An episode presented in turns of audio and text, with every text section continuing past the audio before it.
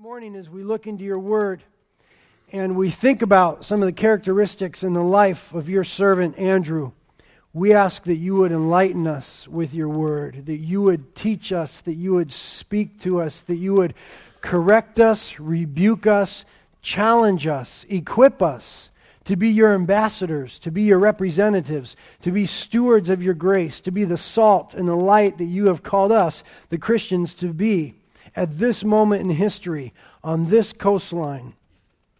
And so we want your Holy Spirit to teach us. You said that the Holy Spirit is the teacher of all things. You come, Spirit, you teach us. You speak to our hearts. You know how to minister to us. I ask that you would use me for your glory and your glory alone. Further your kingdom by, by what goes on here this morning. We ask it in Jesus' name. Amen. Andrew was, of course, Simon Peter's brother. And Andrew's name means manly. Don't you wish that was your name? It means manly. Or, well, no, not the women. The women don't wish that was their name. I'm talking to the men. Don't you wish your name meant manly or manliness? Andrew's name, Simon Peter's brother, it meant manly. And we know from historical accounts that Andrew ended his life having been tied to a cross and crucified. I said tied to a cross and not nailed to a cross because the Roman governor who demanded his execution requested that he be tied to the cross rather than nailed to prolong his suffering and his misery in his time there on the cross.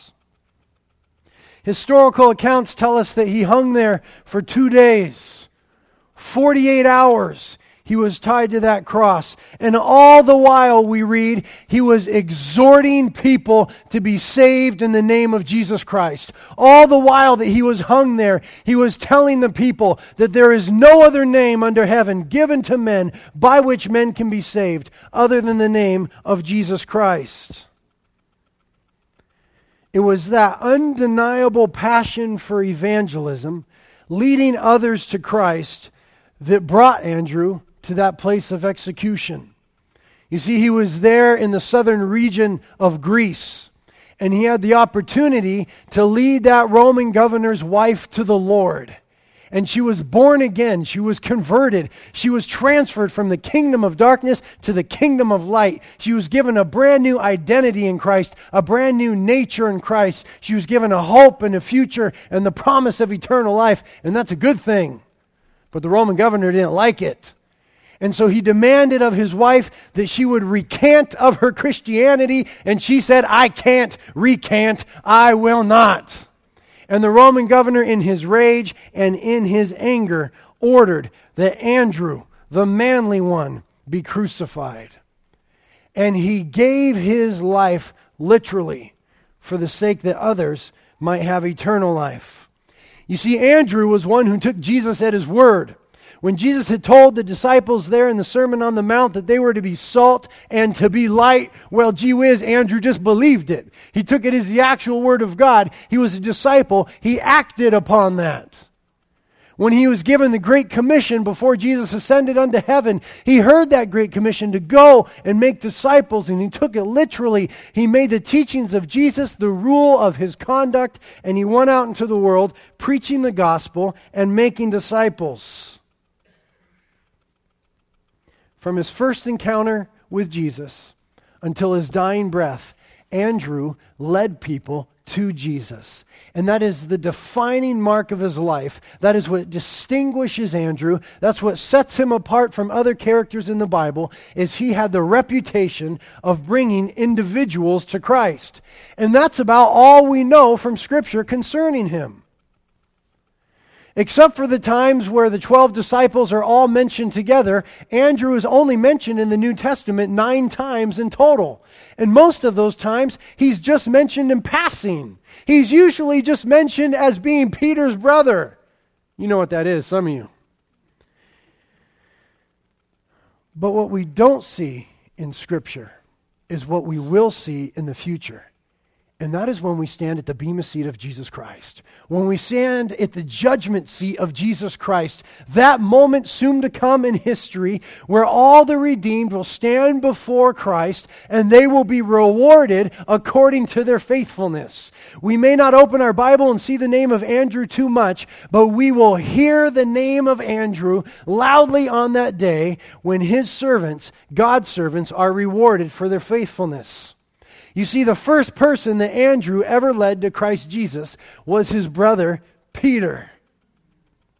Now, Peter, you know about Peter. We talked a lot about Peter, and we love talking about Peter before Pentecost because it reminds us of, ourselves, but we really love to talk about Peter after Pentecost, after the day that the Holy Spirit came upon the church, because it reminds us of what we ought to be, what we want to be, that we want to be Holy Spirit empowered preachers of the good news of Jesus Christ. And Big Mouth Peter went to be the golden throat preacher after Pentecost.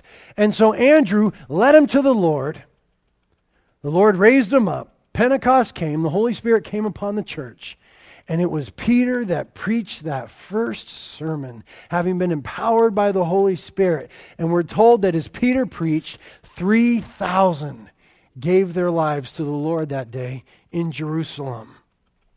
And so, at the Bema seat of Christ, the judgment seat of Christ, we will at one moment hear the name of Peter called. And among Peter's rewards for his faithfulness will be the work that he did that day, and what will be attributed to his account will be those 3,000. But Andrew, will have not only the 3,000, but the 3,000 plus one, because it is Andrew that brought Peter to Jesus Christ. And if it were not for Andrew, there never would have been the Peter. So we may not hear a lot about Andrew in Scripture, but there's coming a day when we're going to hear his name and we will see him rewarded 3,000 plus one beyond his older brother, Peter. Turn to John chapter 1 as we see this interaction take place.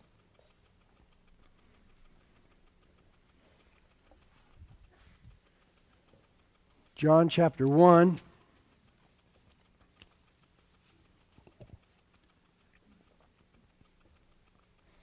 We'll start in verse 35. It says, Again, the next day, John was standing with two of his disciples. Now it's speaking of John the Baptist. And so John the Baptist is here with two of his disciples. It will become clear in the following verses that, these disciples were Andrew and John.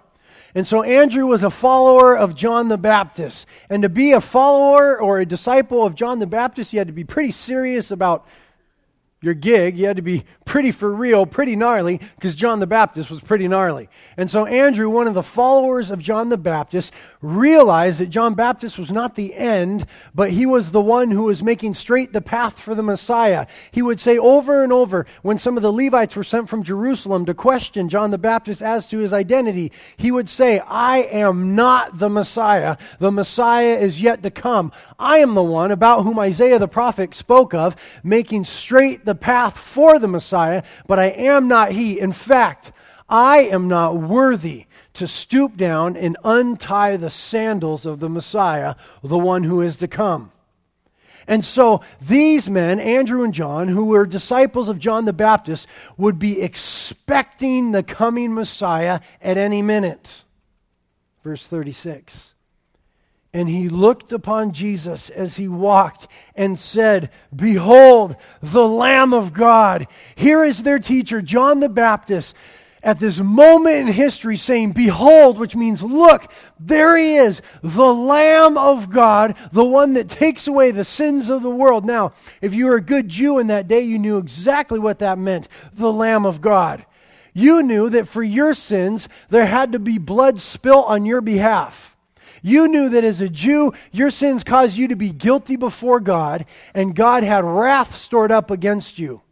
But to satisfy that wrath, there had to be a payment made that an innocent animal would be slain on your behalf, and that would satisfy the wrath of God for a time until you would sin again. And then you would have to spill the blood of another animal. And so every individual would have to spill the blood of an animal for the covering of their sins to satisfy the wrath of God, and also for the nation. There was once a year on the Day of Atonement the blood spilt to satisfy the wrath of God against the nation for one more year. But it would have to happen year in and year out, day in and day out, over and over again on the Temple Mount. Thousands upon thousands of gallons of blood spilt to pay the price for the sins of the Jews. They knew what it meant if someone were to say to them, Sin is costly because they would select from their herds the most precious animal they had there, the one that was spotless, without blemish, the finest and most valuable one, and that they would have to bring and slay. They knew what it meant that sin was costly.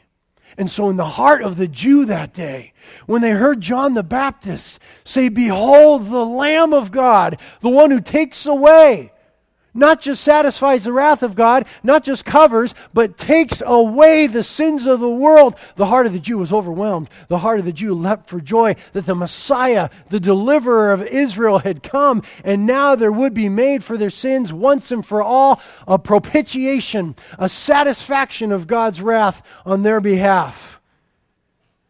And Andrew was there. In verse 37, and the two disciples heard him speak and they followed Jesus. And Jesus turned and looked at them following and said to them, What do you want?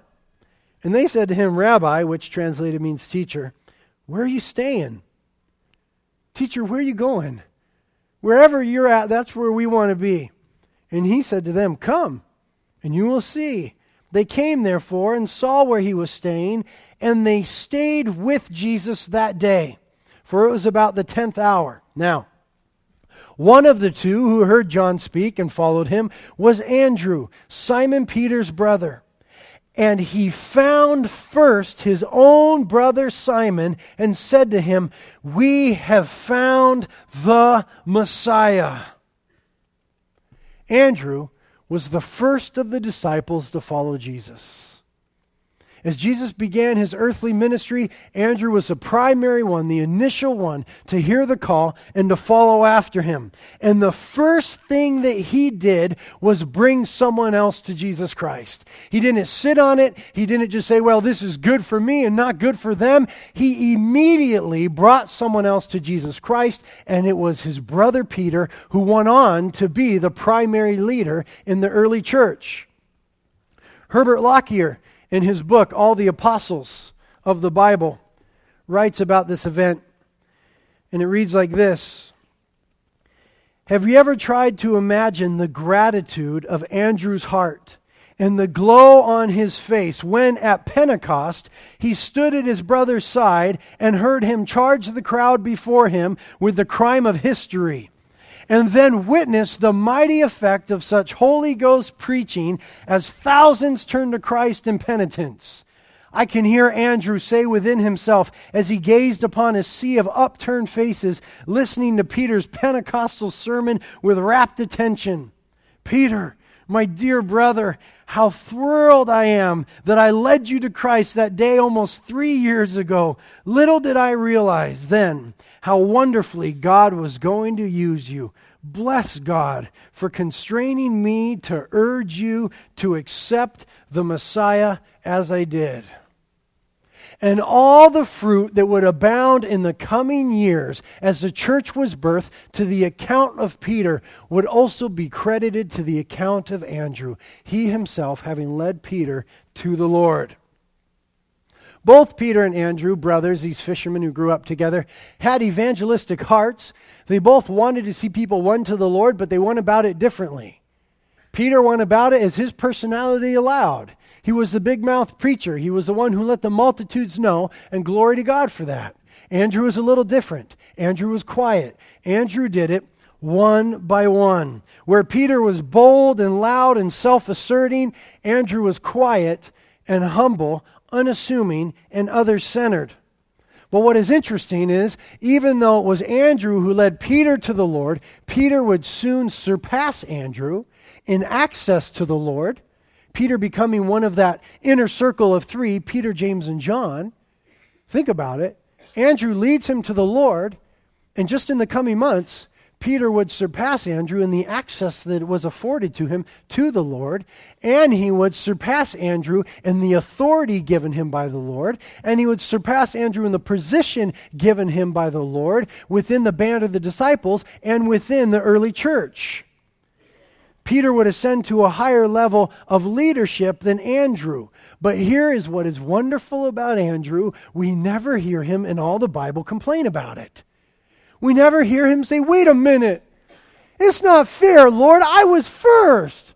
I was the first one that followed you. I was following John the Baptist. Peter wasn't. Peter's just out fishing and eating and having fun. And here I am with this gnarly guy in the wilderness wearing camel hair and eating weird stuff with John the Baptist. And I followed Jesus first. I went to your house with you that day, Lord. But now Peter is the one who ascends to this position of leadership.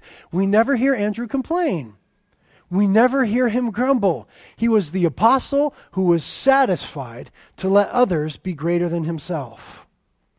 That is a true humility. That is a true man of God. That is a true kingdom mindset. You know who is like this in our community here? Pastor Ricky Ryan at Calvary Chapel, Santa Barbara. He is like this. He is a man who is truly humble in the real sense of the word. He is a man who really honestly has a kingdom mindset. He wants to see God's kingdom expand. It doesn't have to come through his hands, it could come through the hands of others. He's willing to promote others beyond himself. He's willing to decrease that others might increase. He just wants to see people won to Christ. It doesn't matter if it happens through him or someone else, all the glory is to God. He's the kind of man that Andrew was. Andrew understood what Jesus taught that the first shall be last, and the greatest among you shall be the least. He understood that those that God raises to a position of leadership are under the sovereign hand of God. That as we've been learning the last couple of weeks, it's God's sovereignty. And God uses the foolish things of the world. So Pete got ahead.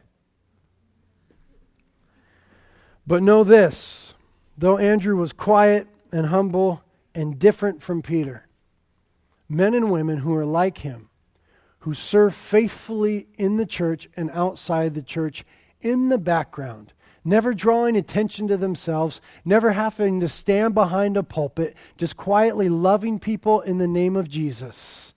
Their impact on the kingdom of God is just as big as the one who stands in front of thousands.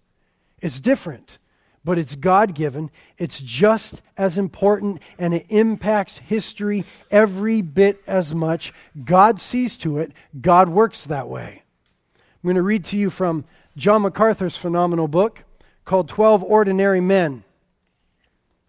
And here we hear the story of a man named Edward Kimball. He writes Few have ever heard of Edward Kimball. His name is a footnote in the annals of church history. But he was a Sunday school teacher who led D.L. Moody to Christ. He went one afternoon to the Boston shoe store where the 19 year old Moody was working, cornered him in the stockroom, and introduced him to Christ. Kimball was the antithesis of a bold evangelist. He was timid and soft spoken. He went to that shoe shop frightened, trembling, and unsure of whether he had enough courage to confront this young man with the gospel. At the time, Moody was crude and obviously illiterate. But the thought of speaking to him about Christ had Kimball trembling in his boots. Kimball recalled the incident years later. Moody had begun to attend his Sunday school class, and it was obvious that Moody was totally untaught and ignorant about the Bible. Kimball said later, I decided to speak to Moody about Christ and about his soul. I started downtown to Holton Shoe Store. When I was nearly there, I began to wonder whether I ought to just go then, or whether I ought to go just then during business hours. And I thought maybe my mission might embarrass the boy. That when I went away, the other clerks might ask who I was, and when they learned, might taunt Moody and ask if I was trying to make a good boy out of him. When I was pondering over it all, I passed right by the store without noticing it. Then, when I found I had gone by the door, I determined to make a dash for it and have it over at once. John MacArthur continues Kimball found Moody working in the stockroom, wrapping and shelving shoes. Kimball said he spoke with limping words. He later said, I never could remember just what I did say. Something about Christ and his love. That was all. he admitted it was a weak appeal, but Moody, then and there, gave his heart to Christ. Of course, D.L. Moody was used mightily by the Lord as an evangelist both in America and in England. His ministry made a massive impact on both sides of the Atlantic, spanning most of the second half of the 19th century. Tens of thousands testified that they came to Christ because of his ministry. Among Moody's converts were people like C.T. Studd, the great pioneer missionary, and Wilbur Chapman, who himself became a well known evangelist. Moody subsequently founded Moody Bible Institute, where thousands of missionaries, evangelists, and other Christian workers have all been trained during the past century and sent out into the world.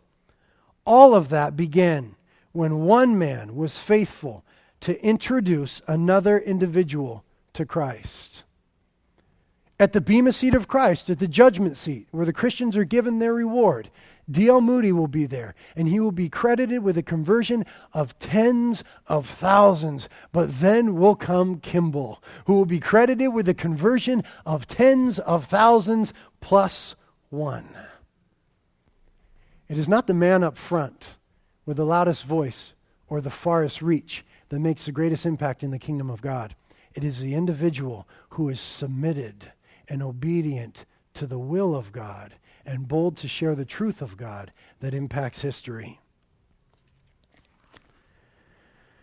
And this is the way, the only way, that the world is going to be won for Jesus Christ is through one on one evangelism if we, this body here, purposes in our hearts to each be a person who would lead others to Jesus Christ. This is the only way for evangelism to succeed. For it to succeed in our world, it must succeed in your individual life. I read recently that the evangelical church in America has spent over 50 billion over $50 billion in the last 50 years on evangelism. 50 years, $50 billion, and has grown less than 2% in that time. What does that tell me? A lot of things. But one thing is, we can't throw money at evangelism. No matter how much money we have, no matter how much money you give, no matter how many big events we have, those things will not win the world to Jesus Christ. Only you can win the world to Jesus Christ. It happens through the lives of individuals. Let's take a poll. Three questions. Every single Christian in here will respond to one of these. How many of you here went to a large scale event such as a Billy Graham crusade or a Harvest crusade, and that is where you first heard the gospel and were brought to the Lord? Raise your hand. One. There's over 500 people in this room. One man out of 500 was led to the Lord through a large scale evangelistic crusade. Interesting. Praise God for that. Worth every dime, worth everything that ever went into it. Praise God for one soul, worth every single bit of it. How many of you, you heard the gospel for the first time in a church? That's where it happened. You walked in the church, you heard the gospel for the first time, gave your life there. Raise your hand. About 30 of you. How many of you came to the Lord because another individual in your life told you about Jesus Christ? Raise your hand. Oh, about 469 of you. Look at that. Think about that for a minute. Think about it for a minute. Stop and think about it. The vast majority of people in this room who are Christians were won to the Lord through the faithful witness of another person. Now, what are you going to do with that? If you have any integrity, any sense of the kingdom of God, you will reciprocate. You will respond by sharing with others likewise. Just as someone had the love and compassion and the guts to share with you, you will share with others. We have just proven in this room that that is the only way that this world will be won to Jesus Christ is through your individual witness. You, me, we are the key. And so now we have to take some of the mystery and fear out of sharing Jesus now that we know we all must do it if the world is to be won. We will take the mystery and fear out of evangelism, out of personal evangelism, out of one on one sharing Jesus by realizing that sharing Jesus is natural, number one. Sharing Jesus is right, number two. And number three, sharing Jesus is easy. I will prove it to you today. Sharing Jesus in a one on one context is natural, right, and easy. Number one, it is natural in that it is the natural outflow of being with Jesus. We saw and we've spoken about for the last several weeks that when Jesus called the disciples, he called the disciples to be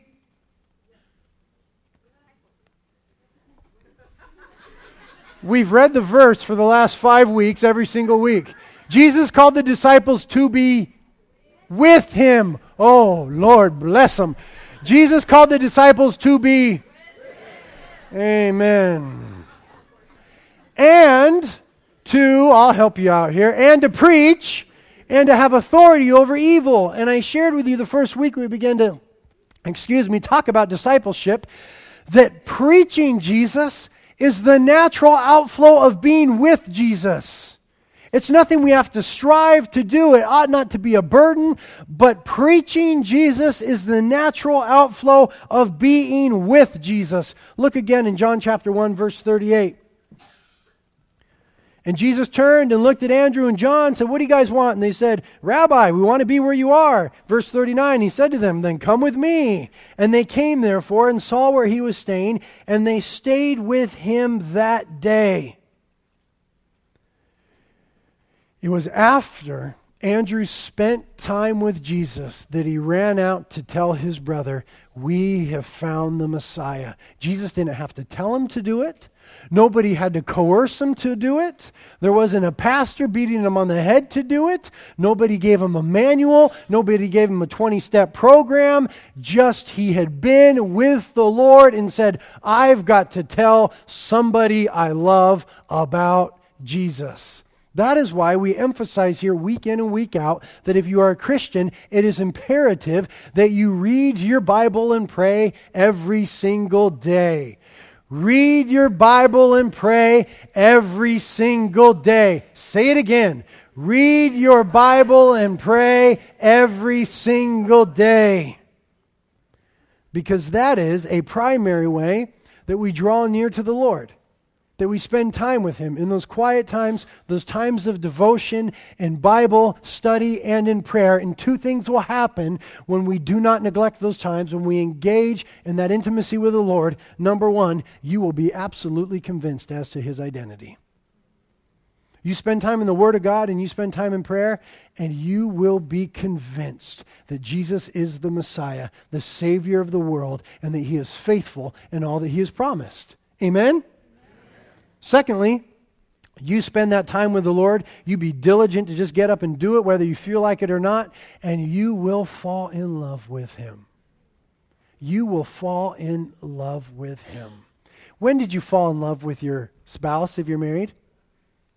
Some people say it was love at first sight. Praise the Lord for you. Hooray, amen. but others of us, we had to spend a little time with a person. And as we spent time with them, we fell in love with them. And I hope that your marriage is like mine, that the more time you spend now, the more you fall in love with your spouse. And so it is with the Lord. The more time we spend with Him, the more we fall in love with Him. And when we are in love for Him, we cannot stop speaking about what we have seen and what we have heard. Peter, James, John, Andrew, and the rest were being persecuted in the book of Acts, and the religious leaders, at the threat of death, at the threat of imprisonment, said, You stop talking about Jesus. And they said, Whether it's right for us to listen to God or you, you can figure that out for yourself. But we cannot stop talking about what we have seen and what we have heard. You need to see God daily in your life, in prayer, and in the pages of the Bible.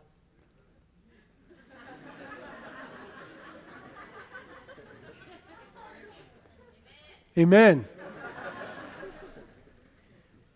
Our lights went out. We'll continue to preach in darkness.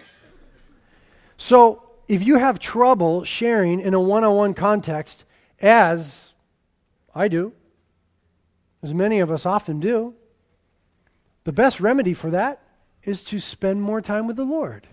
And it will be the natural outflow of your life. Cease striving and know that He is God.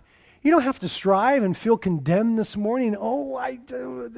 You just do what you ought to do and draw near to the Lord and the natural outflow will be sharing with others. Secondly, sharing is easy because it is right. It is right because of love, the love of God, and the love of others.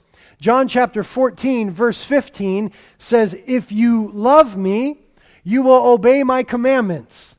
If you love me, you will obey my commandments. I, gee, that, how can it be any clearer? The Lord says, If you love me, you will obey my commandments. Not if you want brownie points, not if you want to impress anybody at church, just if you love me, you're going to obey my commandments. And the last command that he has given to all of his disciples before he ascended was go into the world and make disciples. And as I said before, if we are loving him, it is easy and it is natural and it is not burdensome. 1 John chapter 5 verse 3 says, "For this is the love of God that we keep his commandments, and his commandments are not burdensome." Man, if the commands of God feel to be a burden in your life, there's something wrong. They're not designed to be a burden. We have been freed, and whom the Son has set free is free indeed. We are no longer under the law, but we are now free to obey, having been set free from the power of sin and the power of death. And his commandments are not burdensome, but a joy to us. Here's what's burdensome. This is what's burdensome. What's burdensome to me is missing evangelistic opportunities. That's what weighs me down. I don't get weighed down with the fact that God has commanded me to share his love with others. That doesn't burden me. But when I miss out on an opportunity, man, that weighs heavily on me. Man, that burdens me. Uh, many of you know that my family uh, has a surfboard business. And for years, I've made surfboards for the business. And I took to the habit of writing scripture on the bottom of the boards. You know, and I would just write verses, and it was really fun when I knew people. I would write a, a verse on there that I would pray would pertain to their life and minister to them. And I remember one time, a guy here in Carpinteria, I wrote on his board um, 1 Peter 5 7, which says, uh, what's it say? It says, uh, Something along the lines of be anxious for nothing. Oh, be anxious for nothing because he cares for you, right? 1 Peter 5 7. Be anxious for nothing, he cares for you. And so the guy got the surfboard, and I saw him out at Rincon a few weeks later, and he paddles up to me. He's all, Do I look stressed out? What's the deal? I said, No, man. But I would write scriptures on the boards. And one of the guys that worked for us came in one day and I had just shaped a surfboard for somebody, and he was looking at it, and he saw the scripture on the bottom. And he said, Wow, you're always writing this Bible stuff on, on the surfboards, huh? And what's up with that? And I said, Well, I'm, I'm just hoping it'll have an effect on people. And he looks at me right in the eyes, and he goes, It's really having an effect on me. This guy's not a Christian. And what did I do, great evangelist that I am? I went, uh, uh, Yeah, you should check it out. I totally chumped it. I got scared, I got nervous, I got afraid, and said, uh, Yeah, you should check it out, and walked away. That burdened me. For years, that burdened me. I mean, every time I saw the guy, I thought about it. That was a burden to me. See, obedience is not a burden, disobedience is a burden. But God is faithful, who will restore the years that the locust has eaten. And this year I had the opportunity to preach at the courthouse in Santa Barbara. And as I gave the gospel invitation on Easter, who came forward but that very guy? God is so good. God is so good.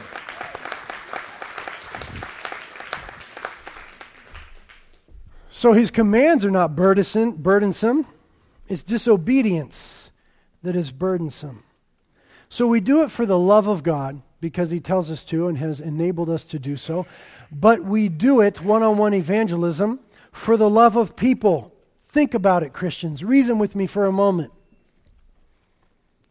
If we really believe what we say we believe, that Jesus is the only way to heaven, as He Himself claimed, that nobody will get to heaven except through Him if we honestly believe that and we don't share that, how can we say we love? If we honestly believe that apart from Jesus Christ, people are lost for eternity, if we really believe that and we don't share it with everybody that the Lord allows us to, how can we say we have love? I oftentimes, in my own personal evangelism, have had people say to me, Okay, I can see you are sincere about what you believe, and that is wonderful for you, but quit shoving it down my throat. And I reason with them. I say, Listen, man, I'm not shoving it down your throat. Because God loves me, I love you. And if I really believe this to be true, and did not desperately try to tell you, wouldn't I be the most despicable human in all the world? If I really believe that you are lost apart from Jesus Christ and I did not tell you that, wouldn't I be a despicable person? And they say, Well, yeah, I see your point. And then I shove it down their throat one more time. we do it because of the love of God and because of the love of people. Now, I just want you to notice that the first one that Andrew went to was a family member. And those are the hardest people to share with. Why? Because we love them so desperately that we are afraid of being rejected. We're afraid of being put out. We're afraid of injuring the relationship. We love them so desperately, we're afraid of offending them. But the logic follows that if we really love them that much, we need to be willing to risk the relationship to tell them about the promise of eternal life in Jesus Christ. It is the hardest thing in the world to share with your own family. I know that. It is so hard. But Andrew did it. Don't give up on it. I know there are many in this room who are burdened for family members. Don't give up on it. Love enough to be willing to take the risk to tell them the truth. Evangelism has to start with those that you love the most, that are nearest to you. This helps. This is the best definition of an evangelist I have ever heard. Listen, an evangelist is a beggar telling another hungry beggar where to get bread. Think about it.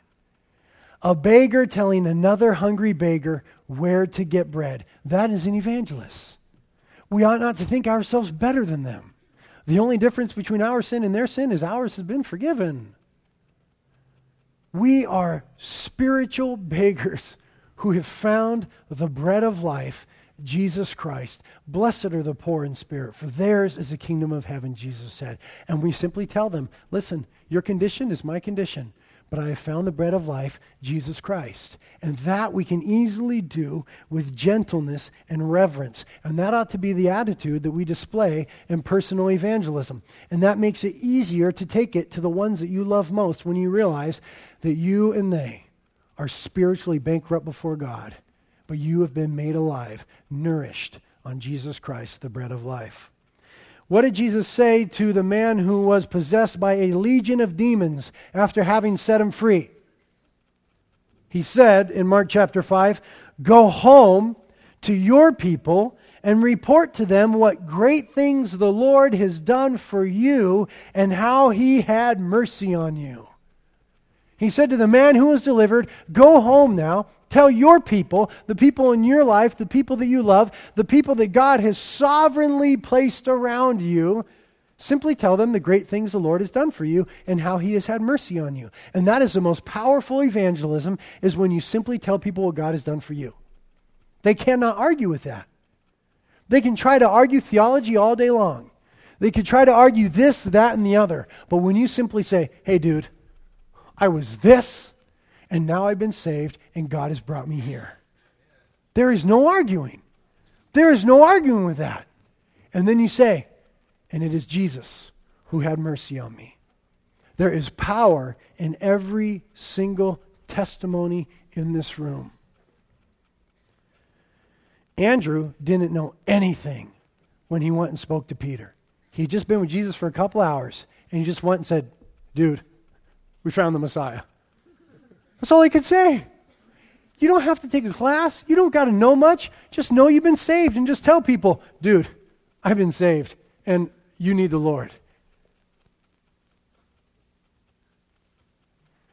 Paul said, I'm not ashamed of the gospel, for it is the power of God unto salvation. Personal evangelism is natural, it's right, and lastly, it is easy. And it is easy because we have a great helper. Turn to John chapter 14.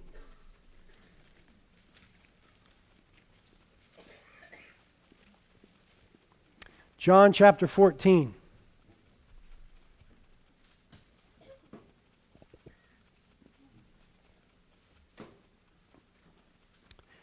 Oh, let there be light. The lights came back on. Praise the Lord. That's pretty cool.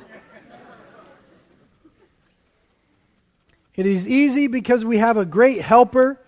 John chapter 14, verse 16. Jesus speaking. Right after he said, by the way, in verse 15 of John 14, If you love me, you will keep my commandments. Next breath, he said, And I will ask the Father, and he will give you another helper that he may be with you forever. That is the Spirit of truth.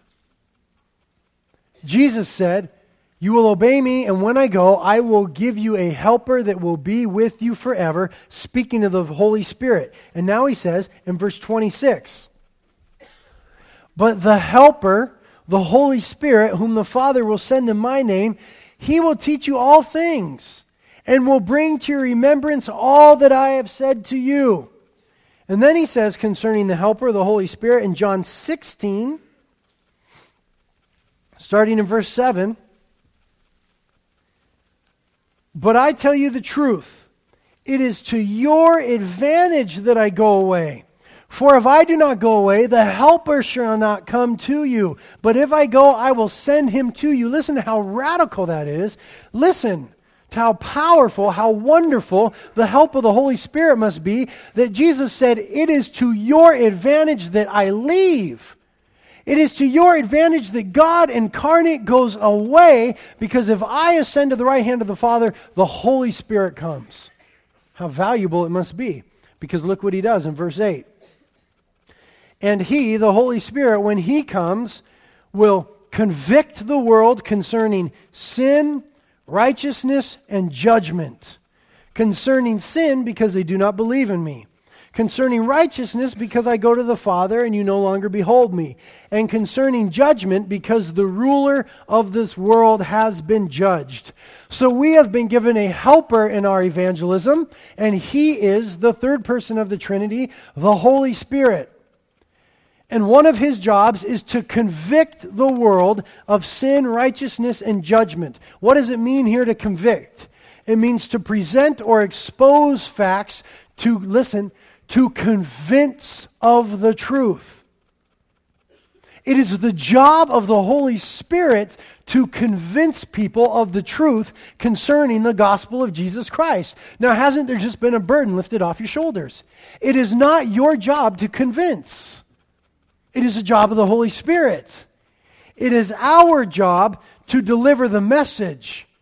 but the Holy Spirit does the work in the hearts of men and women. And it's a tag team, cooperative effort. Turn back to John 15, and we see that pictured in verses 26 and 27. Jesus says, When the Helper comes, whom I will send to you from the Father, that is the Spirit of truth, who proceeds from the Father, he will bear witness of me. The Holy Spirit testifies of Jesus. And, verse 27, you will bear witness also, because you have been with me from the beginning. So there is a tag team cooperative effort between you, the ambassadors of Jesus Christ, and the Spirit of God. We deliver the message. We stand up for the truth. We let people know the good news.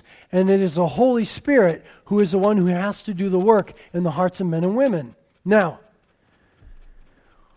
one of the reasons that uh, it's so wonderful is because we have such a simple message to deliver. There is no message in all the world that is simpler than the gospel message. Do you see your sweet little handout in your bulletin today? You see this little handout? I call these the four R's.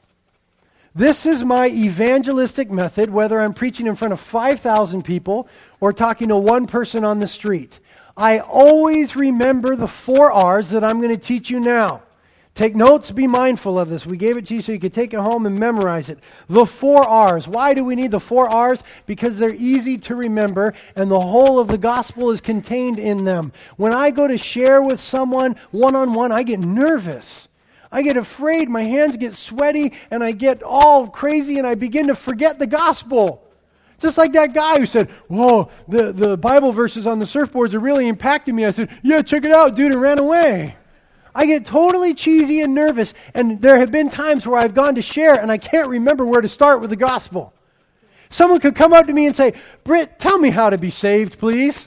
And I'd go, uh, uh, uh, uh something about Jesus. I just get, I cheese out. Put me in front of thousands and I'll pound on your head with the gospel for an hour straight. But put me in the one on one context and I'm like a little girl, my knees buckle. and so I've had to work with the four R's. And you, you can you, you watch me sometime when I'm sharing with someone. I'll have these big long fingers up so I could remember the four R's. And so I go, okay, okay, they want to know how to get saved. The first one, recognize. The first R, you've got to recognize that you are a sinner. Now, what I always do is attach Bible verses to each one of these R's. I never say to them, Romans so and so says. I will never say to them, Romans 3.23, because if they're unfamiliar with the Bible, you just tripped them out right there. Romans? Where's the, who, is that a football team? What'd you talk, Romans? 3.23, man, it's 5 o'clock. You, you just leave that part out. It's not important yet. But I'll just paraphrase the verse to them. So I'll tell them, I'll have my finger and I'll go, Amen. you got to recognize that you are a sinner. The Bible says, and there comes authority. The moment you say the Bible says, whether they receive it or not in the spiritual realm now, there's authority. The Bible says, all have sinned and fallen short of the glory of God. And then they start to get nervous. What do you mean I'm a sinner? Yeah, you're a sinner, but wait, there's another R. The next R is realize. You've got to realize that Jesus died upon the cross to pay the price for your sins. And I will attach a verse to that also. I attach to that Romans 5 8, and I'll tell them that God demonstrated his love toward you, and that while you were yet a sinner, he gave his son Christ Jesus to die for you. There's power in the Word of God. You always got to put that out there. So I told them to recognize that they're a sinner, all have sinned and fallen short of the glory of God. Realize that Jesus died upon the cross for those sins, that God demonstrated his love by giving his son for them. And then I tell them this one, oh, don't forget this one. I tell them, repent. This is where you lose some of them. I tell them, you got to repent of your sins. You got to be willing to turn away from your sins and turn toward God. And I quote for them Acts chapter 3, verse 19, where Peter said to the nation of Israel, Repent therefore and turn to God that your sins may be wiped away and times of refreshing may come from being in the presence of the Lord. And then I just gave them the last, last R. All you have to do now is receive Him as your Lord and as your Savior. And John chapter 1, verse 12 says, To as many as received him, to them has been given the right to be called children of God. Now, I just gave it to you in two minutes with elaboration. Any one of you can memorize those four R's, and every one of you can memorize four verses and give the gospel effectively, the whole of it, in less than two minutes. My son Isaiah is three years old. Friday night, my wife read to him um, Ephesians chapter 6, verse 1. And by Saturday morning, he had it memorized. He's only three. Just last night, my friends were in my car, and I said to my son Isaiah, Who's three? Isaiah, what does Ephesians chapter 6, verse 1 say? And he said, Children, obey your parents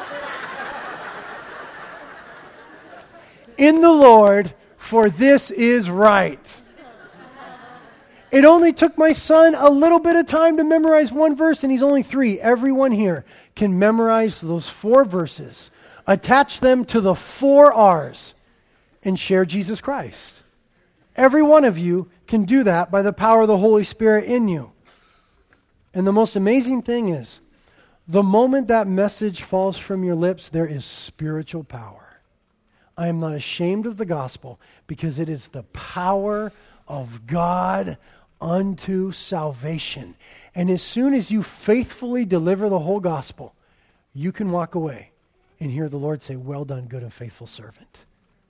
The rest is up to the Holy Spirit. He may call you to do it again and again and again and again and again. And as long as He calls you to give the gospel message, you do it, and He will be faithful to do His part.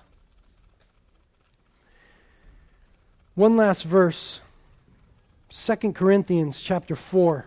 Turn there. We'll end right here. 2 Corinthians 4.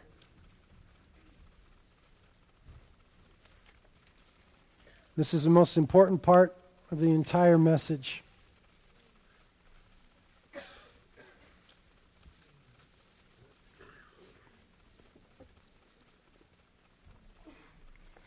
Second Corinthians chapter 4, starting verse 3.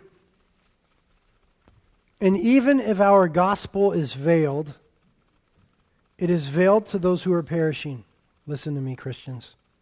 Verse 4 in whose case the God of this world, lowercase g, who is that a description of? Satan.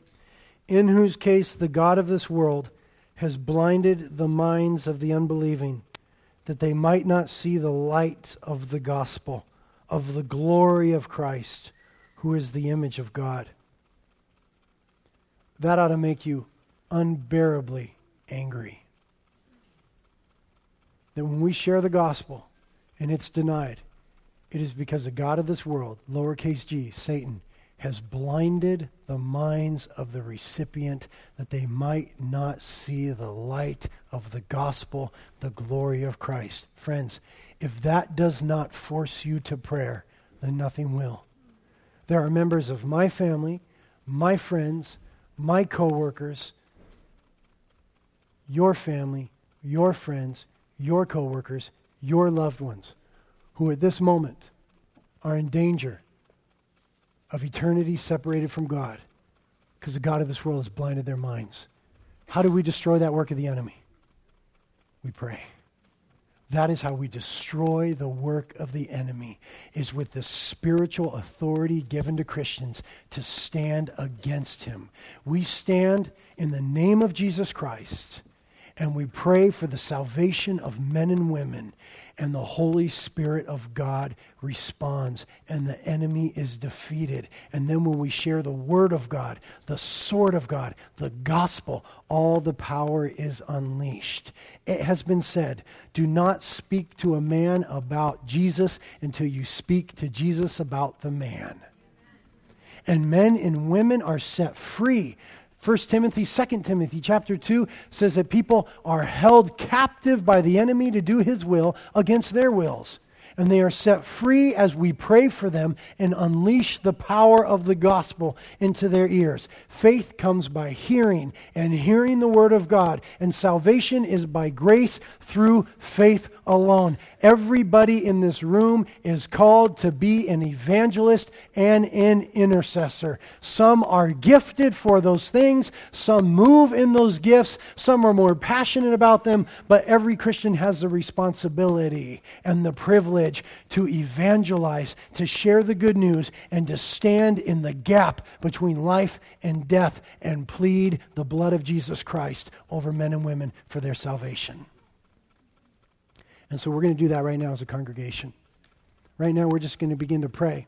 When we pray corporately, you need to pray out loud so people can hear you in your biggest voice because we are agreeing in prayer. Don't shuffle, nobody's going anywhere because we are agreeing in prayer. So people need to hear you. There is power when Christians agree in prayer. And so as people are praying, we will hear yeses and amens and do it, Lord. But you've got to pray loud so people hear you. And right now we're going to intercede for the lost. If there's a name of a person, you'll see that on the sheet we gave you. It says, write the name of the person you will commit to pray for right there, and then pray for him or her every day until you share the gospel with them. I want you to just say that person's name out loud. I want you to intercede on behalf of them right here. I want us to intercede for our families and then our community and then the nations. Maybe God has given you a passion for the nation. Just say, God, have mercy on such and such nation. God, have mercy on whatever nation that is. And God, have mercy on this person. And God, please save so and so. And God, please move at that place. And we're just going to intercede and stand in the gap right now. This is why we're Christians who are still alive. This is why we're here. So let's do that. Okay? Let's pray.